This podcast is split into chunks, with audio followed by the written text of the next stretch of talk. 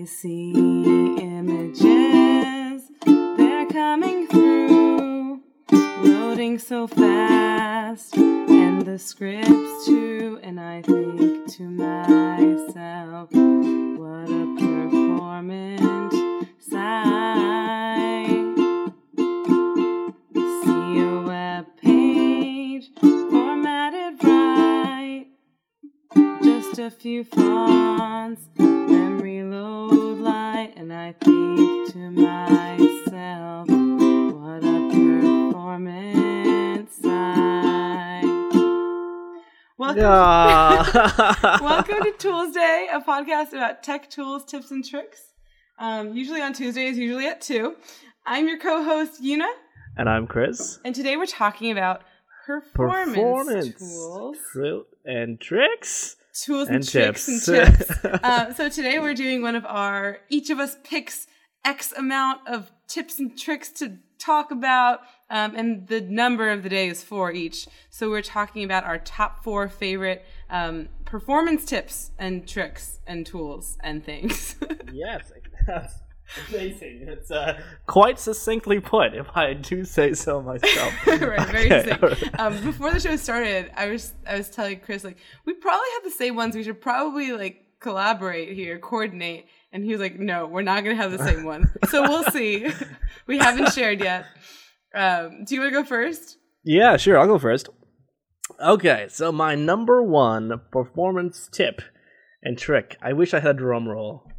Need a soundboard. All right, thank you. Perfect. is code splitting. All right, so what is code splitting? Uh, when you hit a website, and if, if it's a single page application, oftentimes what will happen if you open up your you know little web inspector and ch- check the network tab, you'll see that the web page or web application is in fact loading all of their JavaScript at one time. Um, they're using Webpack or Rollup or some fancy web bundler, and they feel super cool as they're developing modules, and they have this one single file that drives the entire application. And what happens is that this file becomes quite large, and sometimes you'll see that it's over. It's massive. It's like a megabyte large. It's your like, "Wait, entire what?" application. uh, hello um, what are you doing and so uh, an easy way around this is code splitting and with the advent of webpack 2 it's become super easy um, webpack 2 enables dynamic imports and so in your ES6 code right now when you import a module you say import module name from module place um, and that's how you do it normally and to dynamically import your code, you do the exact same thing, except write that import statement in the middle of your code. Um, and so, say you you do a, you do a click event or something, you click a button, um, and it's supposed to load something. Load your your JavaScript right there and say import my new module, and it returns a promise more or less. And once it's finished, you can load. You can actually go on and do the rest of your code. Um, and Webpack will go through and interpret this as I say, okay, hey, I need to create a new JavaScript file for this specific part of the application, and it will only load the main one at the main site and load the following ones dynamically. That's why it's called dynamic import. And with Uh, HTTP two, you're sending asynchronous requests, so you're not going to have the same problem that you ran into earlier, where you'd have to wait for all these requests to load. Right. In scenario, there'll be much smaller files, and so there's kind of this nice give and take between having one large file, which does a bunch of stuff, and then having smaller files. And so they have to, you have to strike a balance, more or less. And so if you can kind of ship only the functionality people need when they're there, um, you're gonna get the best performance bang for your buck. So is this kind of like loading JavaScript when you're hovering over a button that's about to trigger the action the JavaScript is going to be needed for? Yep, you can do it that way. Um, it can be, it's basically anything you want, wherever you want to chunk it, basically, um, wherever it makes sense. Um, one of the best places you can do it is with your routes, and so if you're using like React Router or any type of client-side routing, you can just chunk your routes. And so in React Router, you know, you have this great a little route nested tree thing uh, to declare your all your all your routes. I guess I'm saying the word routes a bunch right now. um, but what you can do is that in there, there's a little component prop where you say uh, load this component at this location, and right there you can write a higher order component more or less to uh, asynchronously load that component only when the user goes there. Um, and if you use the, the dynamic import syntax, Webpack 2 will say, all right, this is a separate JavaScript file I need to make. Um, and then, oh, my throat dying. Oh no. Um, and we'll only load that file when you hit that route. And Okay. so, Question: How how Answer. in the like template are you saying that this these are all the JavaScript files you need to load, or is that inside of like a smaller component template? so, so um, what happens is that um, you have your main JavaScript file, which Webpack creates, and in there it has a logic to, to know when to load the next file, more or less. And so, if you hit slash my new route, um, there's a logic behind there inside the main JavaScript file that says, okay, when I navigate to slash new route, um, load this next JavaScript file. Okay, so your main JavaScript file becomes more like a controller. It becomes more like your um, main SCSS file, which is just importing all the things. Right. Yep. Theoretically, not not how it works. But Theor- like- yeah, the- theoretically, yes, kind of. Uh, but asynchronously on the fly, and it's a really easy way to get a huge performance win because you How cut do you down your app it? size um, using that import statement. So you know, in Webpack 2, the import statement can be dynamic and it can be part of your code. Um, and I'll drop a link to how to do this with React Router. I've kind of seen a bunch of different ways people do this with the React Router, and one of them is much harder than the other one. And so I'll link the easy one. Um, Okay. and um, yeah, and it's it's a super straightforward way of making smaller file sizes, which is a huge, just quick performance win. Very cool. That's a really good one to start the show off with. All right, I will go next and I will talk about CSS performance, um, specifically the will change property for Oh, so animated nice. elements. So, will change basically allows the developer, you, to tell the browser or the user agent that this property, this element is going to change on the page, is going to move on the page, or is going to change in shape or form and will change will allow for that to then become composited and will for allow for GPU rendering of that element when it is interacting. So it renders faster and allows you to create that like 60 frames per second animation um, on your page. And the way they implement it is in CSS, you use will change as a property identifier, and then you can set the keyword to like whatever property you're changing. Are you changing the transformation? Like that would be will change transform or will change opacity or whatever you, you can specify. And it's better to be more specific here because there are some caveats to using will change. Like you don't want to use it on all the elements because that will take up a lot of your machine's resources and like battery drain. So especially on mobile, this can become problematic.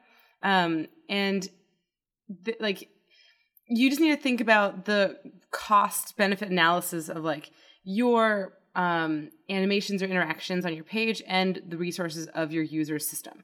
So this is beneficial for performance, and if you use it sparingly, it's really good for your site. But like, don't throw it in everything, and just know that it exists instead of like that null like null transform hack that people used to do for this kind of um, stuff. Yeah, so I used to use Transform Z zero or something. That's that's the hack, Um, yeah. Okay. it does the same thing because it like composites that element, but um, you don't have to hack it. It's it's it's there for you to use. Support is pretty good. Internet Explorer isn't supported, but Edge and all of the latest versions of every other browser, even Safari, Chrome, whatever, Firefox, um, they've been supporting it for a while. So you should be pretty good to go as a progressive enhancement to use will change. nice. Um, I'm I'm really excited how the browsers are actually all matching parity now, in general for the latest you know latest CSS stuff. So which is Yeah. Like when Grid so came cool out, within two weeks of each other, all of the browsers released either implementations or announcements that they were working on it. So that was Yeah. just like, oh, all the hard work, and now it's finally out, and I just get worked up whenever we talk about Grid. All right. Okay. So uh, my number two trick is again with Webpack, and it's now a compilation of three different cool things you can do with Webpack to uh, help your performance out. Um, the first one is with Webpack 2, there's now a built in performance budget little warning flag. And so it will basically, you can set some parameters. You say, I want to warn at this size of a file, more or less. And um, when you build your Webpack file or you build your bundle, Webpack itself will say, hey, by the way, you've broken your budget. Um, warning, warning, right? And it's a good kind of a heads up way to be cognizant of the file sizes that you're creating as you're coding your work. Um, that's number one. number two is related to the first thing I was talking about, and it's called the Common Common Chunks plugin. Um, and what this plugin does is you just add it into the plugin section of your Webpack com- configuration. Uh, what this plugin does is that it basically goes through all your different chunks of code. And so if you have like 10 chunks of code now, because you've been code splitting furiously because you're a smart developer, um, it says, it says, all right, I Because see you're you've Chris made, Dhanaraj. you're Chris Dhanaraj. I see, I see you've made a ton of chunks of code, but wait, do any of these have anything in common? And so it'll go through your chunks of code and say, okay, if any of these have uh, things in common, like the same modules, group them together, make one common chunk file, um, and have the browser load that file instead of you know loading each file individually. Um, this is basically a big caching benefit. Um, so if you have the same functionality going around, you don't need to load separate files. It's a nice quick win. Um, So this is a plugin for Webpack that you're talking yes, about. Right. And so if, if you go to Webpack, there's this in the big long configuration section. Uh, there's the entry, the output, you know, um, rules, and then finally there's plugins, which change the functionality of Webpack and how it builds your files. Um, and plugins are really the reason why Webpack is so amazing. So you know you can use Rollup and build a smaller JavaScript file, but if you're building an application, these plugins make Webpack so useful. Um, and the last plugin I want to talk about real quick is called Offline This is like three in one. I know this is my three in one one, uh, my Webpack performance one. Um, it's called Offline Plugin, um, and it basically enables service workers and app cache on your on your application with like zero work. Wait, what? You- Tell yeah, me you, more. like- you just like load the plugin into your uh, little Webpack plugin list. You have a one-liner in your in your uh, JavaScript uh, app main index file, and then you have service workers. That's all you have to do. And so it, it basically kind wow. of um, Wait, what? yeah, it- you just got a subjs file and then it's like pre-set up for you. Yeah, basically everything's set up for you. It, it analyzes basically your your bundle and says, all right, you want you want to save all your chunks, you want to save your CSS files. Here you go. Um, anything, anything Webpack touches, it will cache for you in the service worker. Okay, Chris, I need you to create a boilerplate for me with all of these things. Great. Okay, we'll I will do. I'll send you a we'll share it file. in the show notes. That's how I'm gonna make him do Oh. it. um, so offline plugin is amazing. It's super cool. Just a reminder: if you want to use service workers, you have to use HTTPS. Uh, don't like throw it into your application. load switched it up my- a Website to HTTPS so I could use service workers. yeah. It's service workers Which is good to have anyway. future. They're amazing. If you have your your, your application code split and service worker service worker Uh, uh, workified ser- service know. worked. service work, uh, you are going to have super fast load times because your users will just be pinging the cache every time, all these small JavaScript files, and it'll be great. Wow. All Okay. right. Awesome. There you go. I love it. I'm excited for the boilerplate. Um, I feel like Webpack is not difficult to use once you have it set up, but just like Yeah. getting around the initial setup can be a little challenging. oh yeah, yeah. The Um, setup itself is just a pain. Yeah. So okay. So the next performance trick slash tool slash item that I can talk about is the picture element. Um, picture element is really awesome. It allows for you to send multiple sources. So you can use a source set, much like the video element in HTML, um, to send different images based on uh, queries that you can make to your user's device. So you can do media queries in the image itself. Um, and that way you're never sending an image that's way too big for your user's screen. Like you're never sending these massive 2000 pixel retina images to mobile devices. You can query within the picture itself in your HTML and send the correct size. Um, I think there's also a pixel aspect ratio uh, query that you can do but I could be wrong, but I think you can. Um, but regardless, Picture Element is super cool. Also has really good support. Um, I, I, again, I don't think IE supports it, but Edge definitely does. Firefox, Chrome, Opera, Safari, they all do. So you can use this as a progressive enhancement, or you can load this in if you have your page like generating images through like a Ruby script or some other templating engine. You can use a conditional to put in picture if browsers support it. Um, but it's just really good because those images are the biggest thing that your site is sending. Like Chris is talking about all these awesome script optimizations, which are super important, but like these images are going to blow away any script op- optimizations and just making them smaller and making them the right size for your user is going to make a huge difference in your performance. I think IE11 actually does support the Oh, picture element. Yes. Um, I lied. I'm Um, sorry. I'm not sure. It, well, it does. Or if not, you can always use the picture fill, like a polyfill that the. uh Yeah, there's a tiny polyfill. It's like six kilobytes big, like gzipped. It's really small, and you can definitely use that across browsers. According to Can I use, it says IE11 doesn't support it, Okay, well, But- never mind then. but Edge 13 does. So yeah. Um. Okay. Super cool. I love the picture element. And we'll put the Um, picture element and the polyfill for it called picture fill in our show notes. Sweet. All right, my last two aren't as cool as my first two.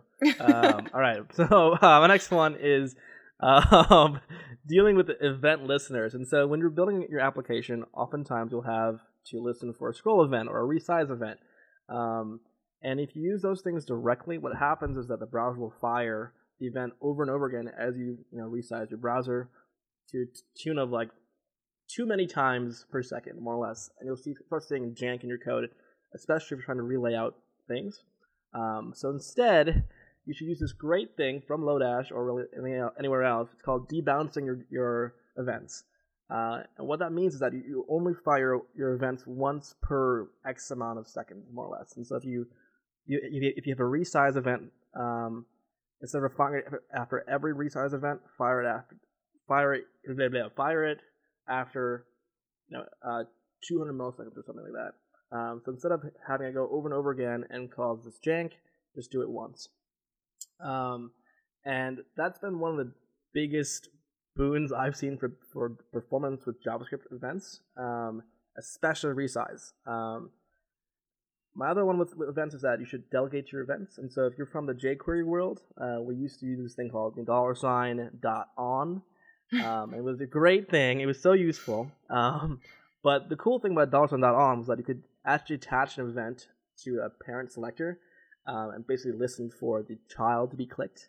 Um, so you attach all your events to some sort of containing elements, and then it will just watch for what's actually being clicked, and it only fired on um, on a, on say a button as opposed to anything else. Um, and what this does is that you can only you can add basically only one event listener versus adding like ten different ones for each button inside this container. Um, Wait, wait, wait. Why so- would you have to add 10 event listeners to the button? okay, so let's, let's let's say you have okay, let's say you have ten list items, right? Yes. Um, and each list item has a click event. You, if you click the list item, something happens, right? sure. Um, so you want you want to target each list item, right? Okay. So one way of doing it is to add an event listener on click to each list item. And by the way, this is super not accessible. Don't add don't add click events to your list items. Don't do that. Um, It's just an example. You have list items with buttons inside of them, and you're adding Yeah, right. an event listener to the buttons inside of your list items, inside of your Right. unordered list. yeah, right. So you have you have these ten things, and you want to add an event listener to each one. Each you want to add a click listener to each one. Um, if you add one to every list item, that's kind of an inefficient use of memory in your JavaScript application. Um, so instead, you add it just to the uh, UL element above it, and say watch for any click that happens inside this container. If it matches a specific list item, do this thing. so don't add it on like a for each button in list item. Right. Add it for a single element's children. Exactly. Yep. Cool. Um, and it's kind of a way to make you know a quick JavaScript memory performance boon. Nice. Okay, done with my spiel. Okay. Um, my next one is called CSSstats.com. And it's a tool that you can use, it's a website that you can use to go on and paste in your URL or even just CSS file. And it shows you how massive your CSS file is. It shows you how many fonts you're using or loading, how many colors you're using. It shows you how um, how your uh, what's it called? The specificity tree is just like all over the place. So it's a really good way to kind of regroup and reevaluate your CSS and then use that as a basis for going in and fixing a few things. Um, your last one reminded me of something, so I'm just going to throw it in there because you threw like three into one. So, so you can calm down. Okay, um, um, you were so calm. talking about events, and so I, I remembered um, inside of Chrome DevTools, this is not to do with events, but it is to do with like flashing of different elements. So there is a rendering tab that you can create next to your console inside of DevTools, and you can enable paint flashing and also a frames per second meter. Um, while you're scrolling so that you can visually see where your site is slow, um, just where the interaction of that site is slow. And I find that really useful for when you're doing animations or developing um, initial like layouts to run through the FPS meter and run through the paint flashing. Um, and then that kind of goes in tandem with the will change element for the animation. That's when you know when you should implement it, um, where things are kind of like recalculating that in places they shouldn't be. Um, so yeah, just inside of Chrome DevTools. I'm sure other browsers have equivalents. I just don't know them. Every now and then I, I, try my best to use a different dev tool, and then I'm like, that's fine. I'll just go back to Chrome. I enjoy using Edge. I really do. And I enjoy using Firefox for a lot of things. Today, I couldn't do a payment form in Google Chrome for some reason. I had to open Firefox. But I gotta say, like, I just always go back to what I know. And what I know is Google Chrome DevTools. I don't know what the issue I have with Firefox is, but whenever I'm in Firefox, something goes wrong. I'm like, why am I even here? i will so say that I sad. only use Firefox to debug grid. CSS Grid in Firefox is so good because they have like the column view and you can see the Oh. um, the rows and the columns inside the grid and edit them in the browser. Chrome hasn't done this yet. Like if I live code inside of the browser, Chrome will break, but Firefox will work. So there's like a little fun fact. Okay. All right. All right. There's some, you know, Firefox tidbits. yeah. All right, go for your last one. Okay. And my last hopefully it's one. one, not eight. It's it's just one. Okay. Okay. So it's um it's just with um it's a quick trip trip wow wow quick tip when you're trying to manipulate the DOM in JavaScript. Um, some uh, an issue I'll see sometimes is that when people want to add a new element um, or add a new like table, for example, want to add a bunch of table rows, they'll go in and add the table row directly. So they'll add the table, the row, the row, the row, the row, the row, and, and then end the table. Um, and so each of these actions affects the DOM directly. Um, and what happens is that if you add things to the DOM like that, you're triggering uh, a reflow or a paint every time you add that thing. And so what you want to do instead is group these together, together in one document fragment. And so JavaScript and HTML has this great API for you to use uh, called document fragment or, and create document fragment so that you bundle up all these kind of uh, DOM additions and just do it once at the end. Um, and so if you do that, you it's kind of an similar as the event debouncing. You'll see, see a quick win because it's just that much faster for the browser to do. that's a really good one. I didn't know about that, and that's something that we all do pretty commonly in our UIs. So Yeah, it's one of those things that I, I didn't do for a while, and then someone was like, "Hey, by the way, Chris, you're messing this all up right now." I'm like, "Oh no, I'm so sorry." It's that's a really good tip. Okay, what was it called again? Uh, called element- document fragments. document fragments. All right, awesome. I need to look into that later. Okay, my last one is probably the most effective performance optimization tool that I can think of, and that is image optimizing. Optimize your images. Never put an image on the web that hasn't been optimized. Image optim, always and often. These are some keywords that You know, just like feel free to take any of those and run with it. Like embrace the image optim. Um, I expect you know to have like a poster back in your office. You know, always and Image- often.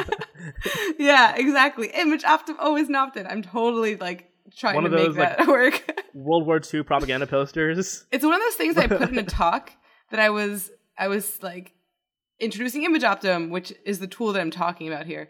Um, and I put up like, you know, IOAO, Image Optim always and often. And I thought it would go over really well. And people were just like, what is wrong with that woman? Really, I'm just, I'm stunned. That sounds great. It sounds great.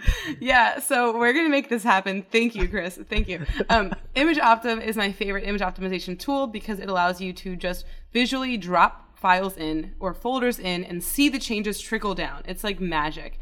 And this is a really good tool to share with entire design teams, with people who are maybe like recruiters that are once in a while adding people to your like about page and they don't want to go into the terminal and go through ImageMagick CLI, like you can just give them a GUI to work with. Like that's really cool. They don't need those other skills for their day job, you know?